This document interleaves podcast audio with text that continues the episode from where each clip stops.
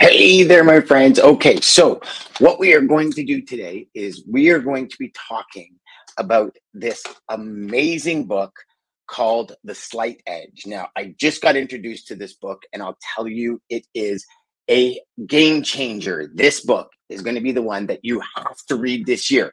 And we're coming right back to talk all about it. Welcome to the HPLS podcast. Live, relevant, and high performance information, conversations, and education weekly.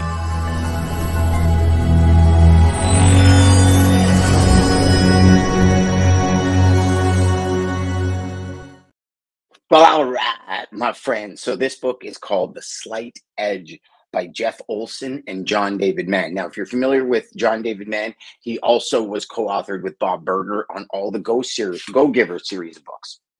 So both of these men can write really good books. Okay. So I'm not going to go through the preface, but I want to talk to you about chapter one today because I think chapter one for me was kind of, you know, when you get a book and that introduction or that first chapter really just hooks you, like it grabs you.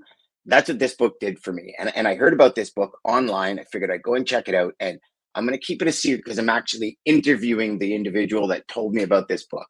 Um, and I want to keep a little bit for when I interview him to share with him how appreciative I is. I am. So, chapter one, the beach bum, and oh, forgot to throw it up on Insta, y'all. Uh, uh, uh, All right. Well, Insta ain't working, so we are going back to where we are here. Um, so chapter one's called "The Beach Bum and the Millionaire." In essence, what he does is he tells a story about a beach bum and a, a millionaire, and then there are two actually really good stories talking about like grade A student, you know, student that was just like, nah, forget about it. I'm going to go live in California. I'm going to carry bags. I'm going to hang out on the beach. I'm going to grow my hair. I'm going to kind of be this surfer dude.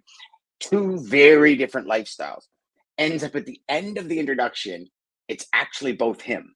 And it was just two separate parts of his life.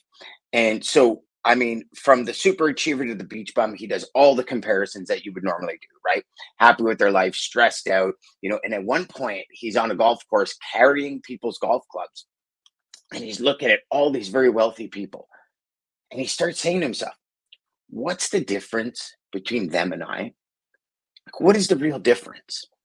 And I think we've all been there, right? I think we've all thought about, you know, what's the difference between that person that has so much vitality and I don't. And, and I say vitality because I don't want this